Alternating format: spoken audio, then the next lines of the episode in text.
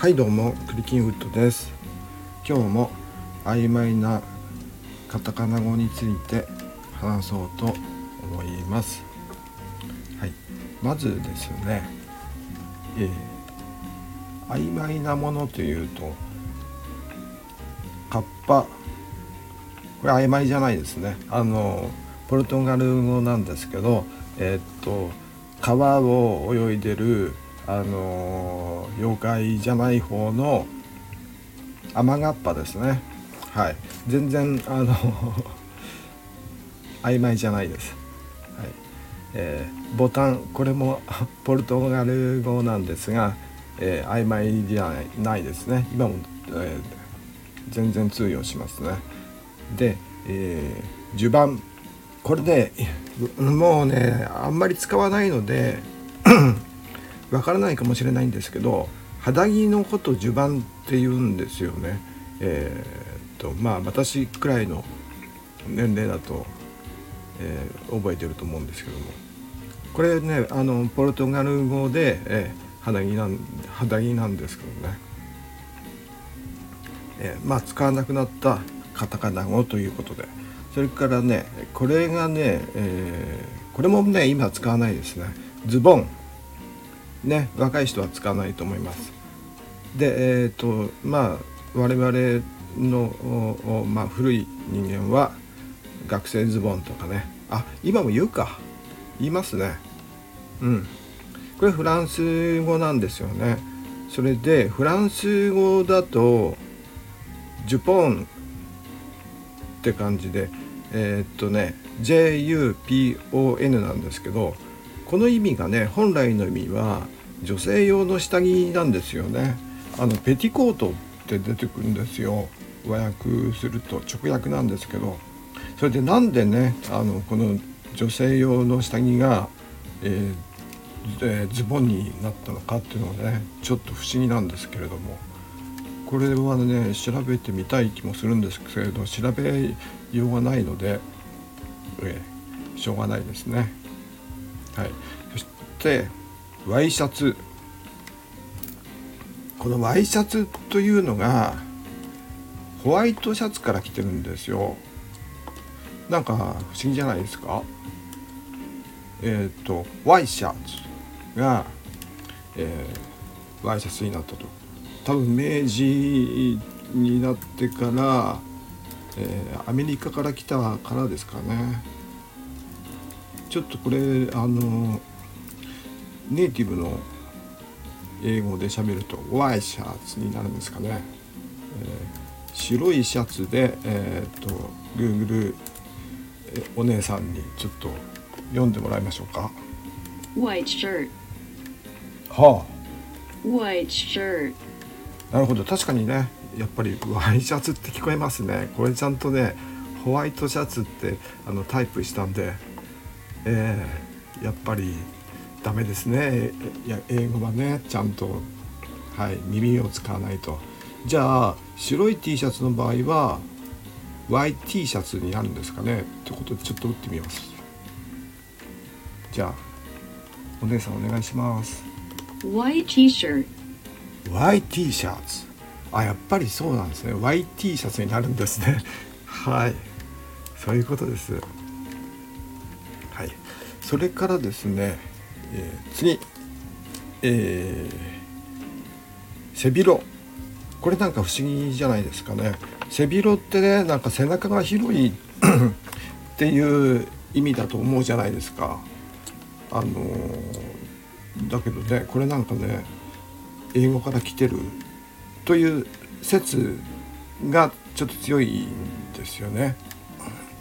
あの日本人の仕立て屋さんがロンドンで修行した時に、えーと、この言葉を一緒に持ってきたとそういう説が今濃厚なんですよね。それでねシビルクロースという説と、えー、シビルクロースですね。でこれでね読むとちょっと違いますよね。あんまりそう聞こえない。はい。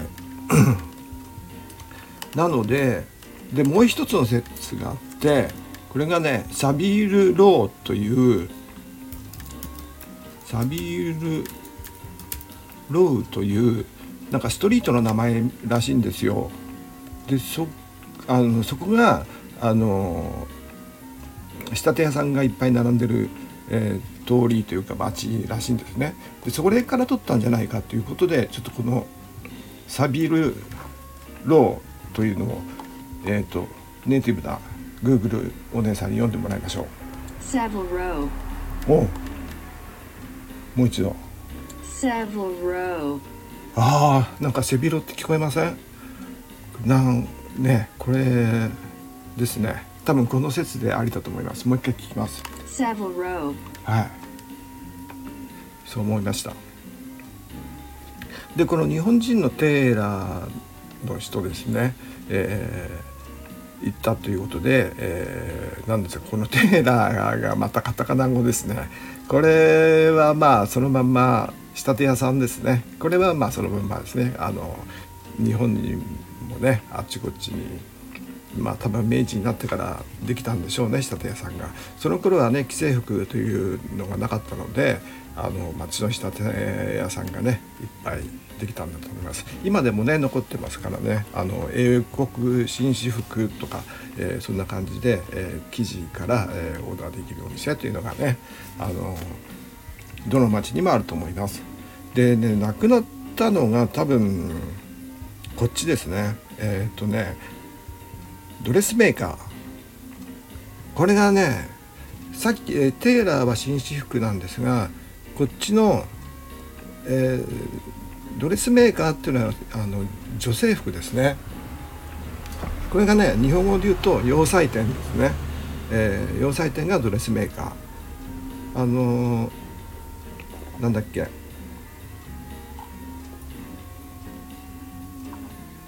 ドレメ。ドレメ学園というのがドレスメーカー学園ですね。杉の女子学園ですか、えー大正の終わり頃だったかな？に、えー東京にできたと思うんですね。あれはあのこの洋裁学校という意味ですね。ドレスメーカー学院かな？うん。まあそんなわけで、えー何でしたっけ、えー背広から、えーテーラードレスメーカーですね。あとですねうんとねちょっとねあのファッション用語じゃないんですけど面白かったのがというか意外だったのがポン酢ポン酢ってありますよね。あれがねオランダ語から来てるらしいんですよ。まあご存知だった方もいると思うんですけどもポン酢らしいんですね。ここから来てるらしいんですね。あとですねコンペイトこれもポルトガル語らしいです。なんかね漢字で書けるので日本発祥かななんて思ったりしたんですけどこれも南バイトあ南蛮トライということでえー、とあの頃ですね戦国時代頃らしいんですね。きっとね砂糖と一緒にこのコンペイトの製法もあのポルトガルの宣教師の方がね教えてくれたのかもしれません。あとね面白いのがねうんといくらこれはロシア語らしいですね。いつ入ったか分かりませんが。あとね天ぷら。これは有名なのかな？ポルトガル語だということで、えーこれ私あの最近というかあの昨日知りました。天ぷらポルトガル語っていうのはね。はい。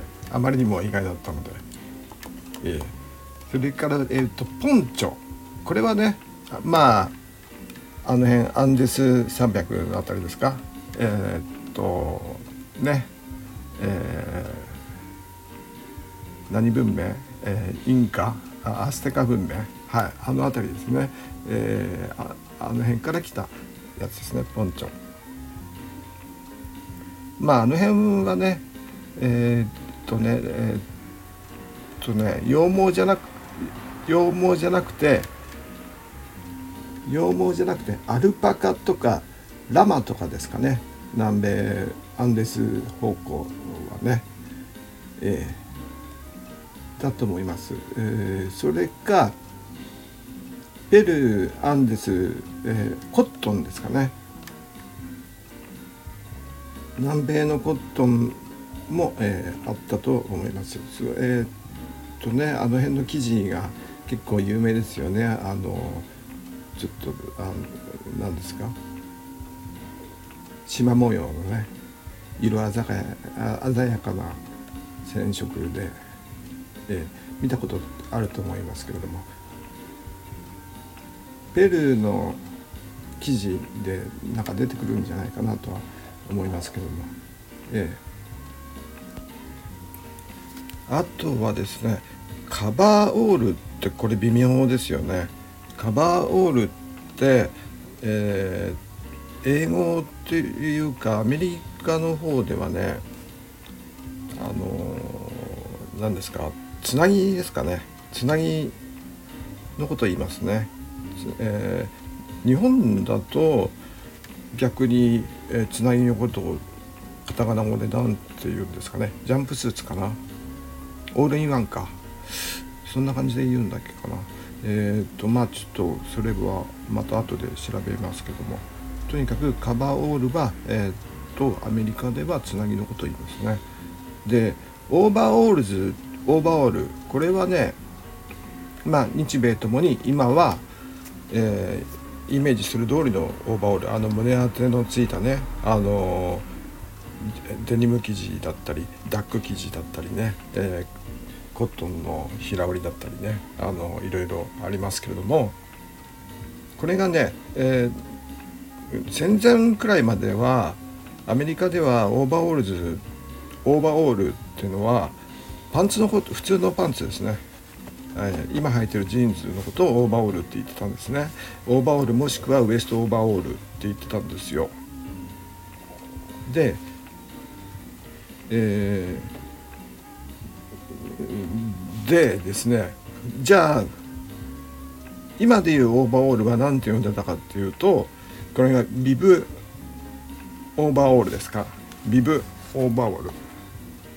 でビブっていうのがねエプロンですかねビブ、えー、エプロンとかよだれかけっていうそういう意味なんでビブ付き、えー、オーバーオールで今の感じのオーバーオールです。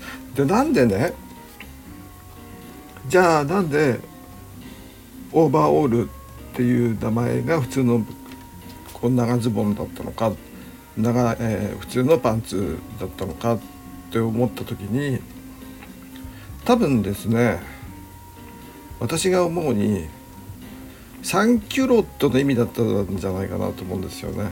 3キュロットっていうのは、えーと、フランス革命で有名だったと思うんですけどもこれがね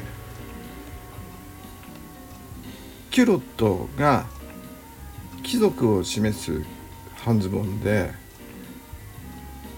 ですね3キュロットっていうのはえー、貴族以外の平民ですねを表す意味なんですよ。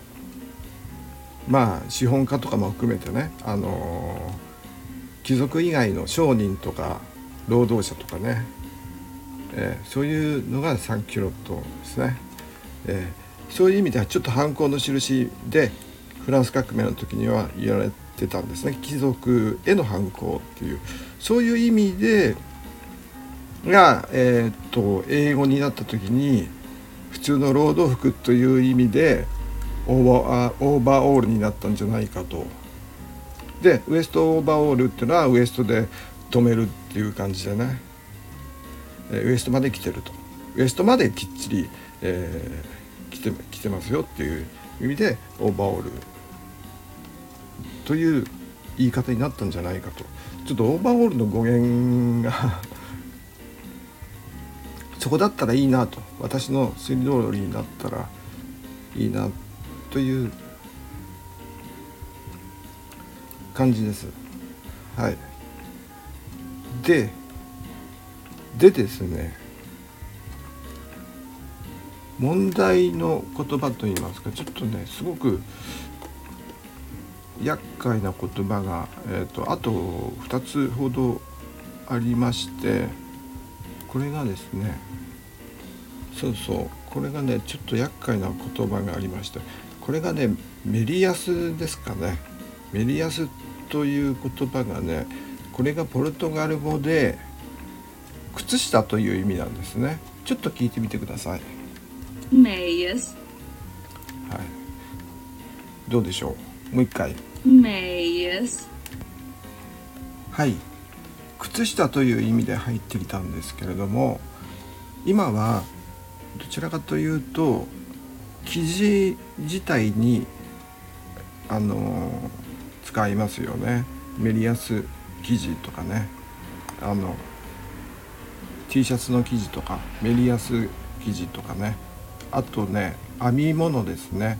メリヤス編みと言ったりもしますけどね。